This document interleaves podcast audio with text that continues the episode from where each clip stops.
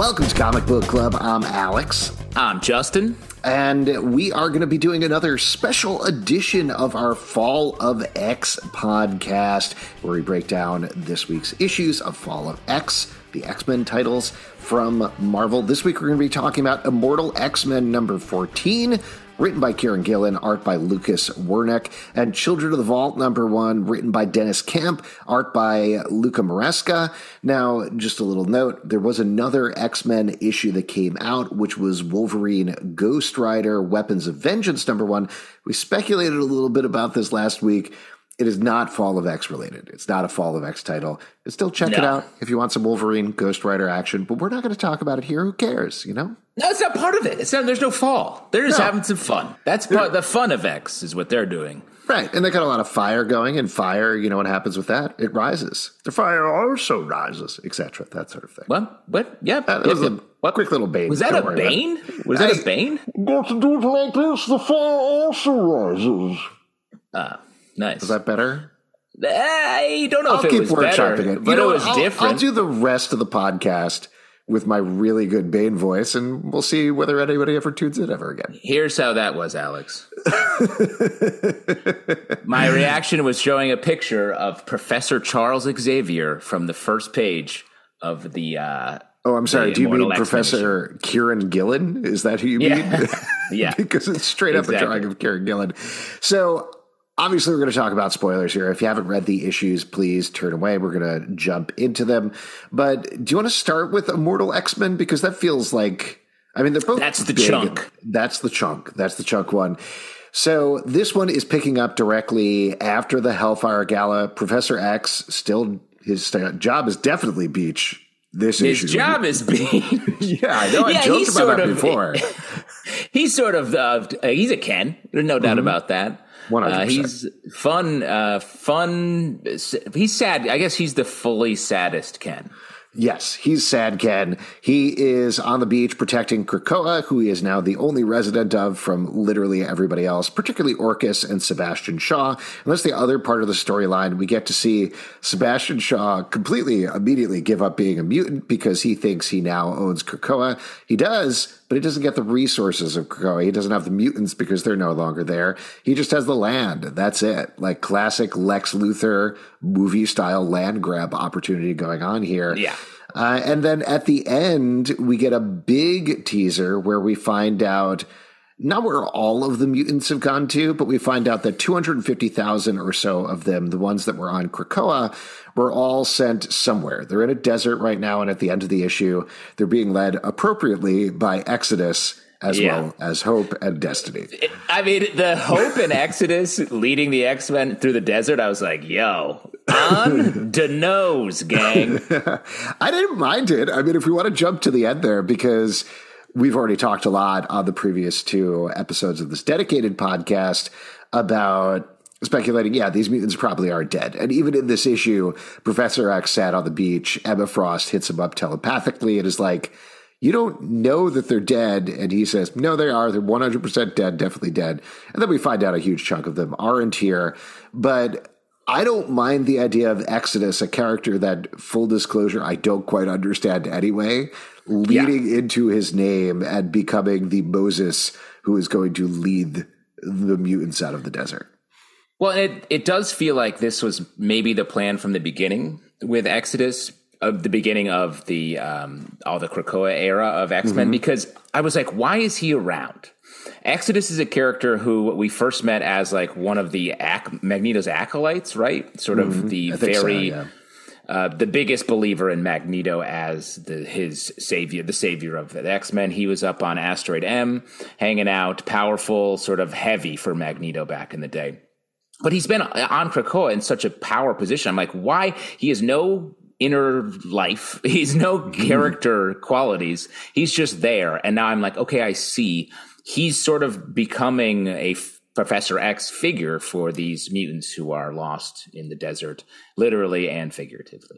I also love the move, which feels like a very Kieron Gillen way of framing it at the end here, where Exodus tells them, There's a promised land. Come follow me, mutants. We're going to walk this way. And Hope says, Wait, how do you know there's a promised land? And he says, I don't, but I have Yeah.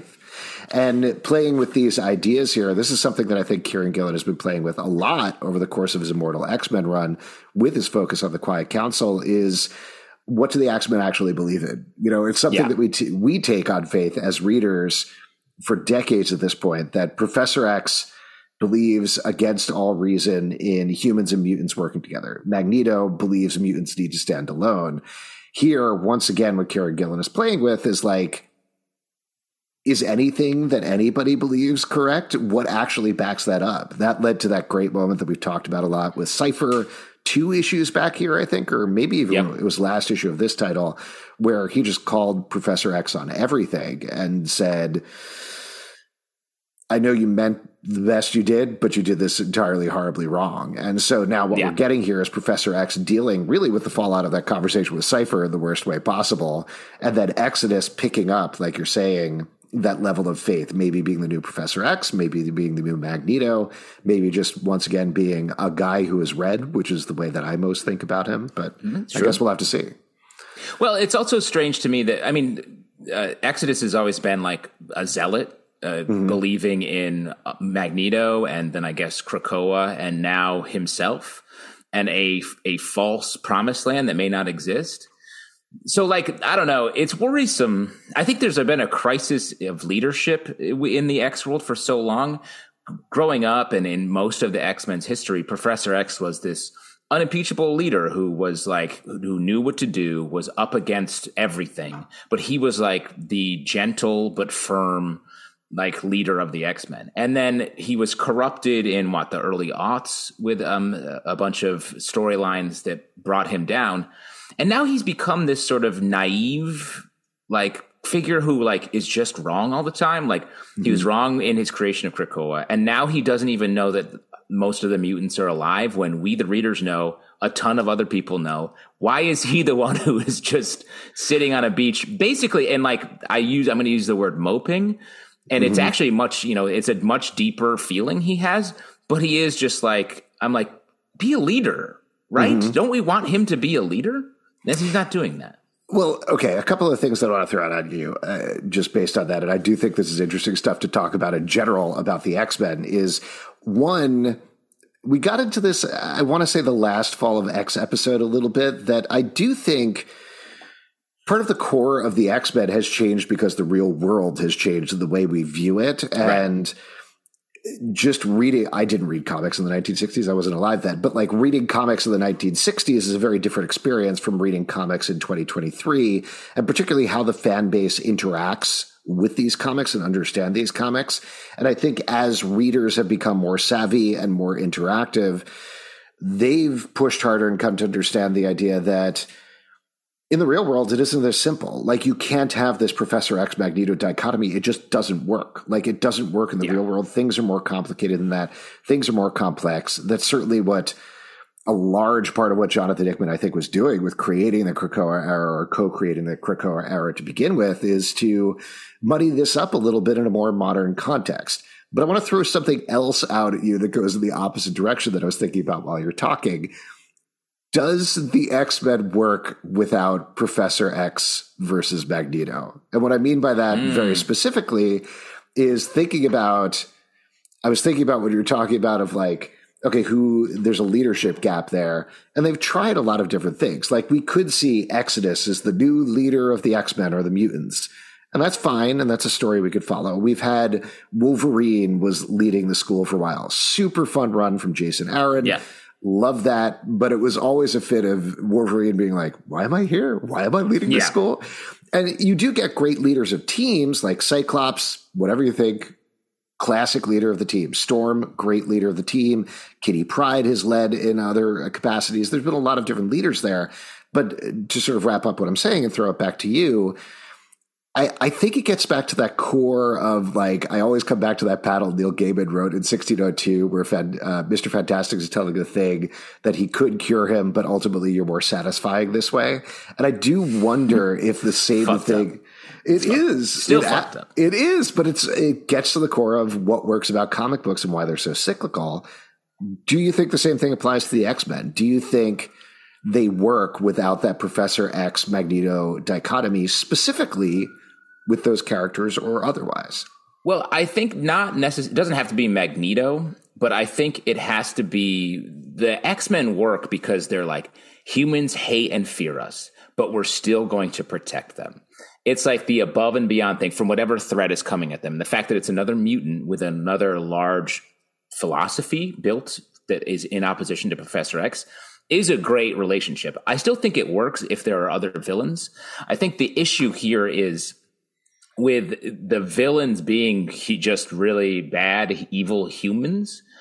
It's sort of like, well, now they're not protecting humans; they're just trying to stay alive, and that's a much like less nuanced like reason for being for the X Men. And it's just a different story. It doesn't work as well. Like you want the X Men. I think the classic X Men is them at the mansion, sort of like having relationships, being happy and then being really sad because a tragic thing happens, and then rushing out somewhere, jumping in the the the X wing or X wing, Blackbird, the, the Blackbird. the- yeah, the Blackbird, and flying somewhere. The Star Wars. We're talking about Star Wars. They either jump in, in an X-wing or a Tie Fighter, one of the two. Are they the Empire, Alex? Uh, jumping in the Blackbird and going somewhere and fighting a mutant. Uh, that's like core dynamic, and we're just so far from that now. Uh, so I take your point. Yeah, and, and, and to be clear, I'm not 100% sold on it. It's just something that I'm thinking about, particularly with this. I, I would say in the other direction, though, the X Men by nature is also about change, and you do have these eras that really stress against the core concept. We were talking last week about the Australia era, one of my favorites. If we were in the Australia era for a decade, I think I'd feel weird about it. But having that for a span of time where the X Men are really these outsiders in a very different status quo, like what we have here, where they're scattered all over the place, ultimately, I think the story is Professor X is on the beach. His job is beach. Uh, everybody is scattered all over the place. The other X Men who are left are hiding in the Morlock tunnels and the under the Hellfire Club. They're all over the place. It's ultimately about how do they come back together? How do they fight back against Orchis? And then the question that I think you're getting towards is what's next after that? Like, what is after the fall of X era?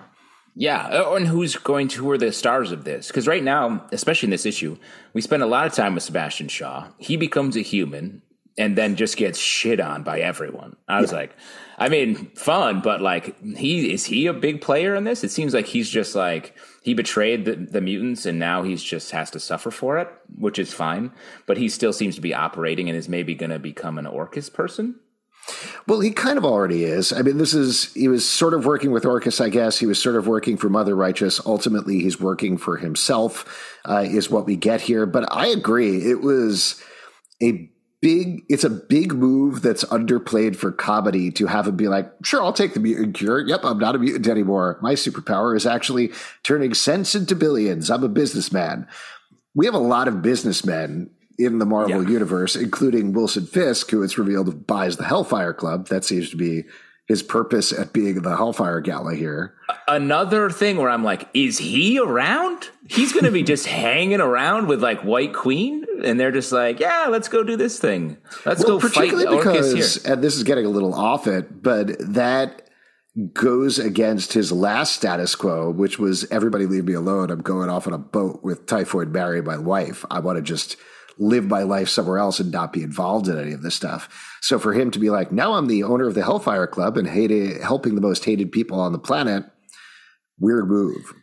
Well, maybe he just wants, he's going to just be a landlord and be like, guys, no smoking in the basement. I mm-hmm. said there's too much Hey, bamfing hey, happening. Hey, hey, I talked to the treehouse next door. They said that you're partying too late at night. It's too loud. If you could turn it down a little bit, I don't want to put in a noise complaint with the city.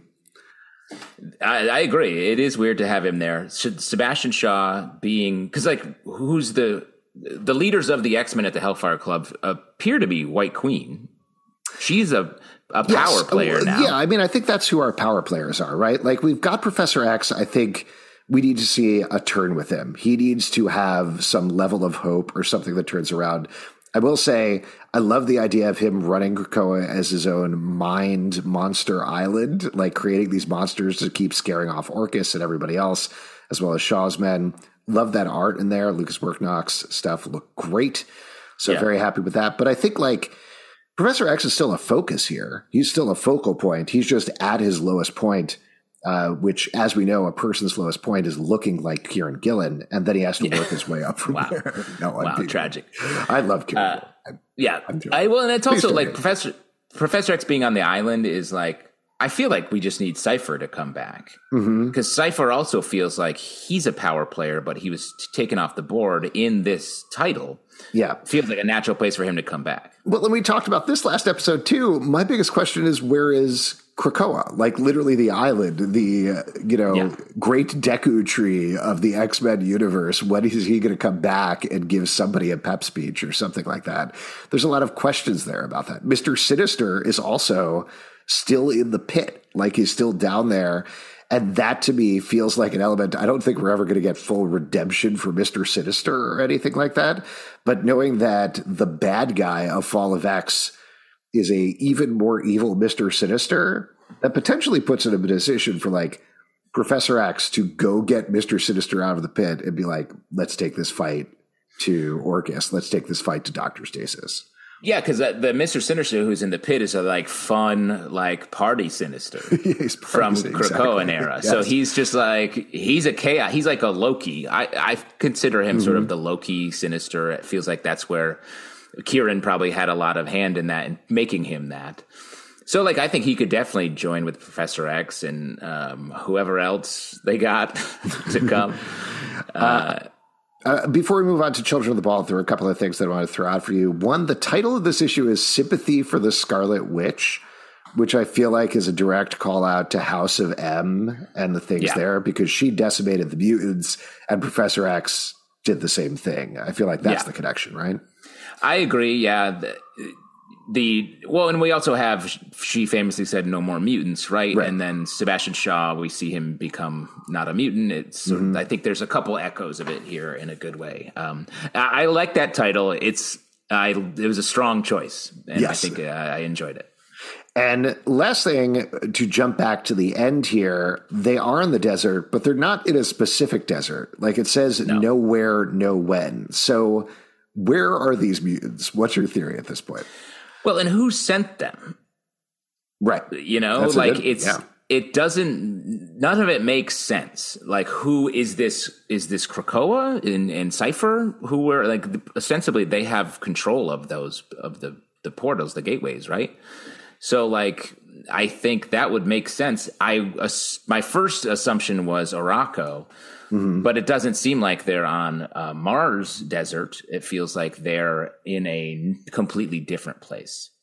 The Last Kids on Earth and their superhero alter egos are back in the latest installment of the graphic novel spin off series, The Last Comics on Earth Too Many Villains. Jack, June, Quint, and Dirk face their biggest challenge yet creating the sequel to their hit graphic novel in a mad dash, puzzle filled race across Apocalyptia to stop the biggest evil plan in history. Hey, you know what the creators of Last Comics on Earth's evil plan is? Make me and my kids love these books. Seriously, my younger kid is a huge fan of both the Last Kid series and the Last Comic series. It's true. And now I'm hooked too. The whole team has created a delightful cast of characters with some fantastic kid friendly art throughout that will appeal to readers of all ages. Buy your copy of The Last Comics on Earth in stores today. You can also visit lastkidsonearth.com to learn more.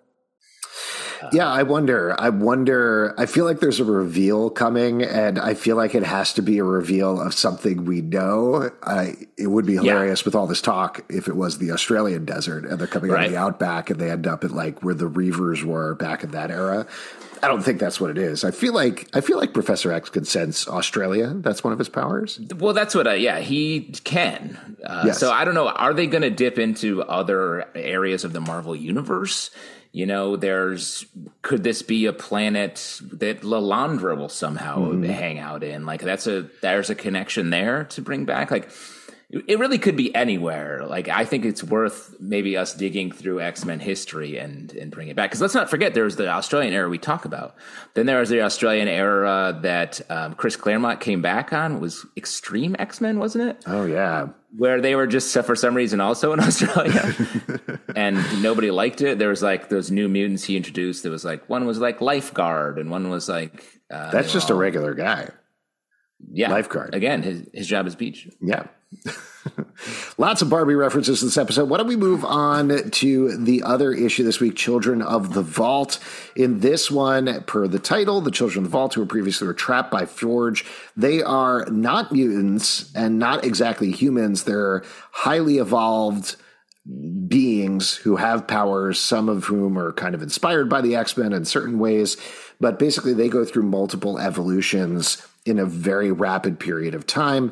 And what we get here is because the mutants and Forge aren't holding them hostage anymore, hostage prisoner, uh, they end up getting freed. And then they repaint themselves as heroes called Children of Tomorrow.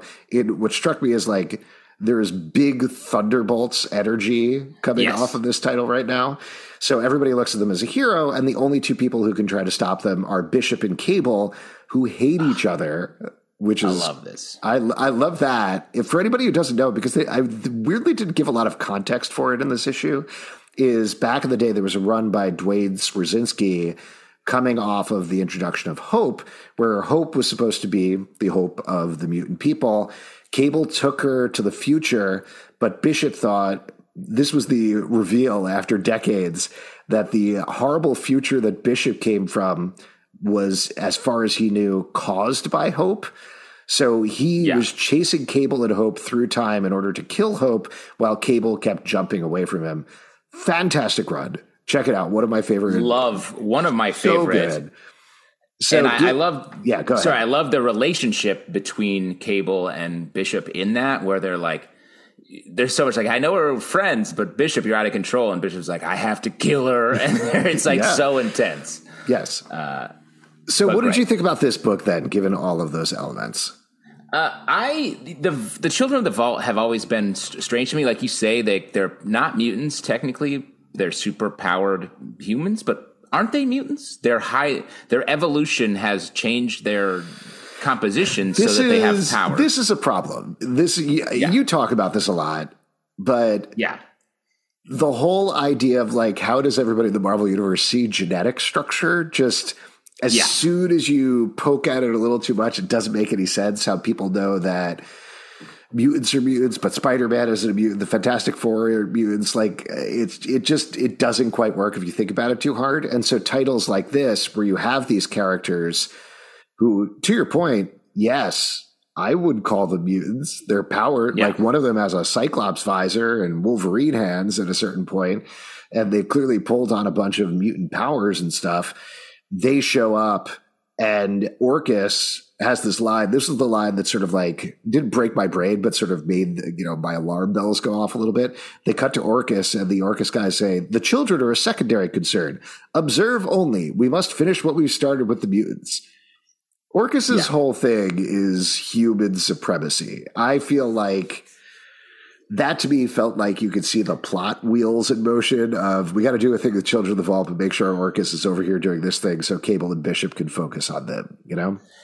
Yeah, and uh, if if Orchis is saying like we are fine if, with human superpowered people like who are doing their own thing, and I, I mean it because Orc uh, with the reveal at the end of the issue is the Children of Tomorrow just want to kill like everybody. Well, so okay, this gets into the interesting continuity thing. I think there's a text page. Uh, the ultimate reveal is that the Children of Tomorrow slash Children of the Vault have created this mind virus that makes everybody worship them as gods. And there's a couple of different parts to it that put together to become this mind virus as Cable discovers.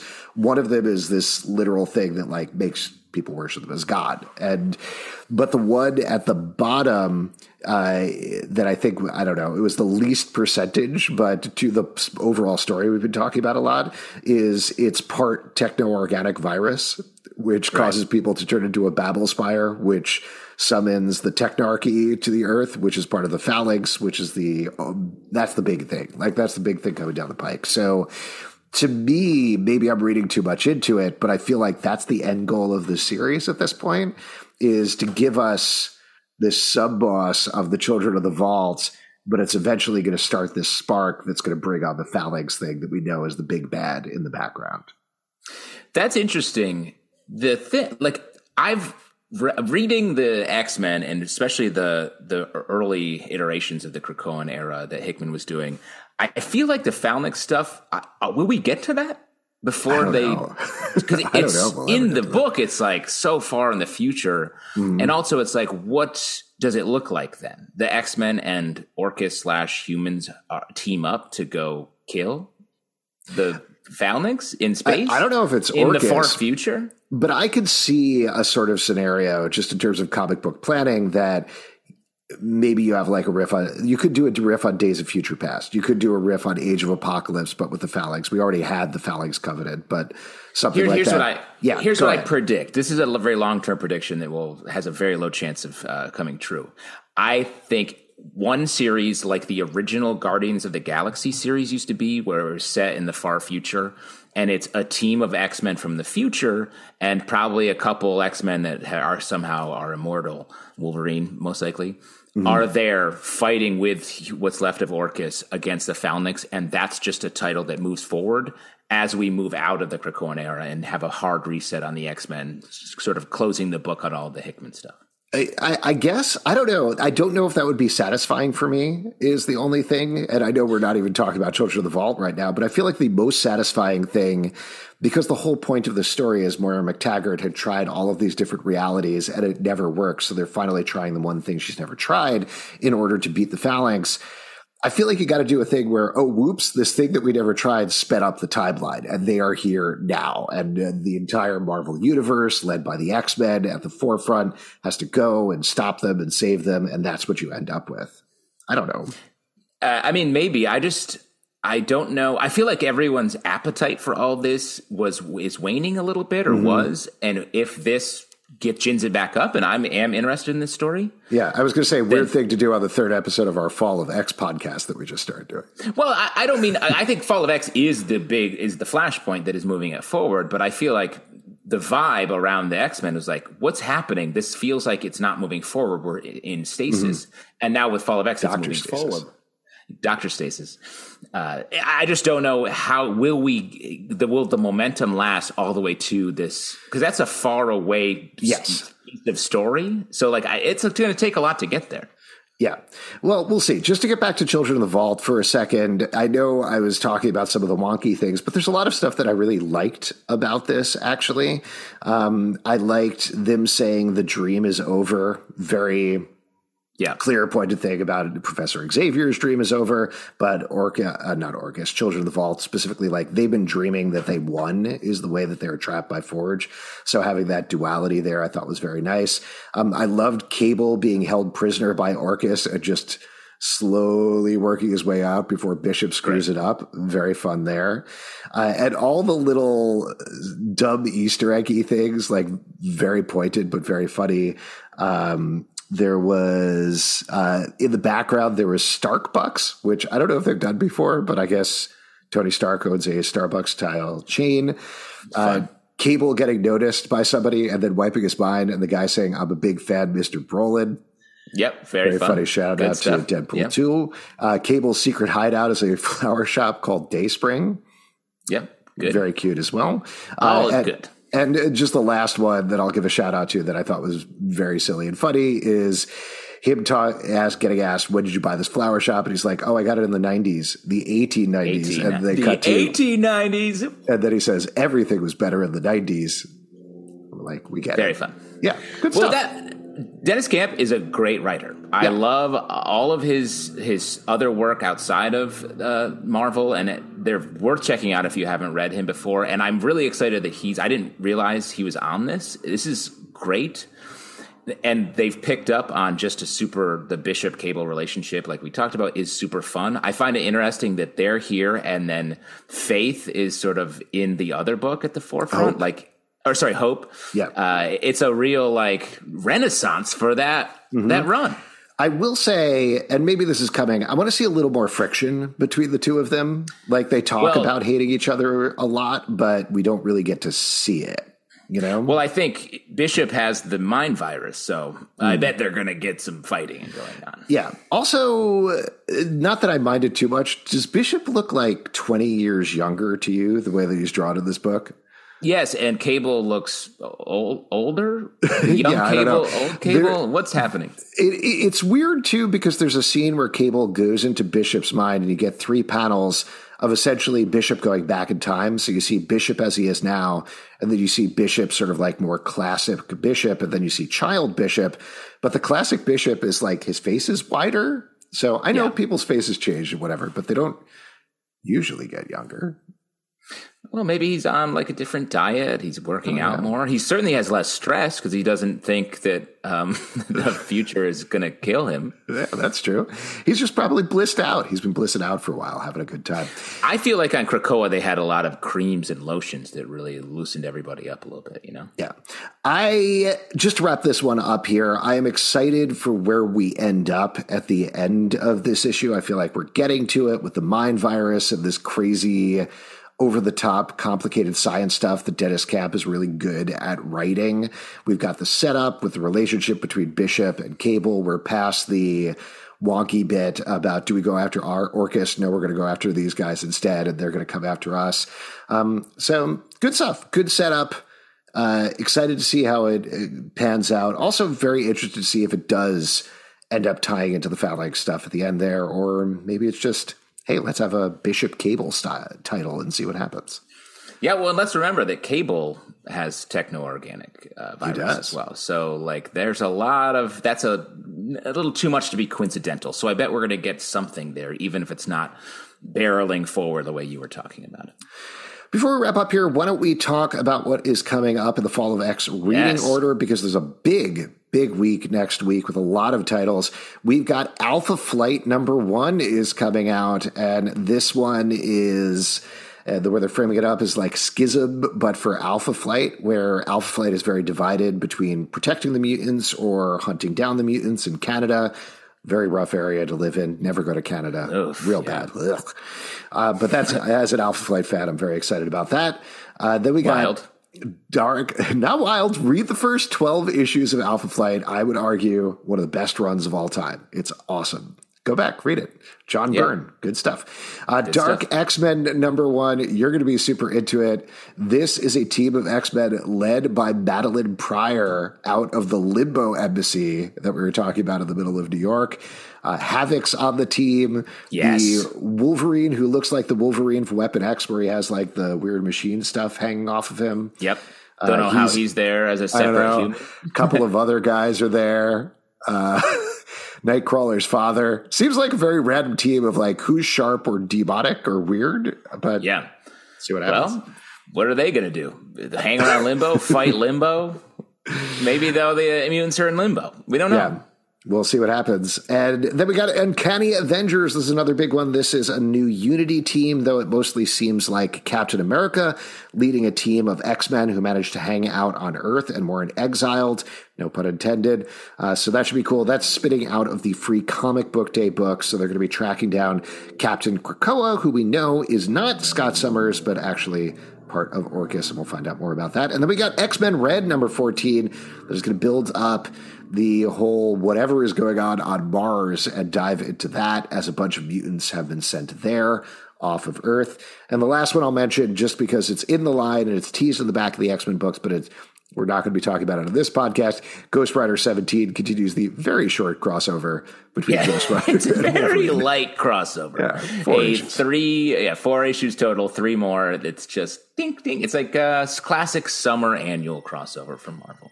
Exactly. So there you go. If you'd like to support this podcast and all the podcasts we do, patreon.com slash comic book club. Also, we do a live show every Tuesday night at 7 p.m. to Facebook and YouTube. Come hang out. We would love to chat with you about Fall of X, except for our co-host Pete, who would not like to chat with you about Fall of X. Apple, Yep. Spotify, not Stitcher, because that's going away at the end of the month. So don't subscribe there. Subscribe literally any other platform at Comic Book Live on Twitter, Comic Book Club Live on Instagram or TikTok, comicbookclublive.com for this podcast and many more. Until next time, them X, they keep on falling. Hopefully, there's a pina colada making mutant left on Krakoa that Professor X can just hook up with and hang. Dukes, Dukes Bar. That would be kind of hilarious if like all the rest of the mutants left except for Fred Dukes, who was like, where'd everybody go? And he and he's like a Jimmy Press X becomes a Jimmy Buffett type uh, Yeah. I guess I guess I was picturing the scene for the Muppet movie where he says drinks on the house, and then they go up to the top of the roof, and he's like, nice, of course. You're all, you're sort of always picturing that though. always.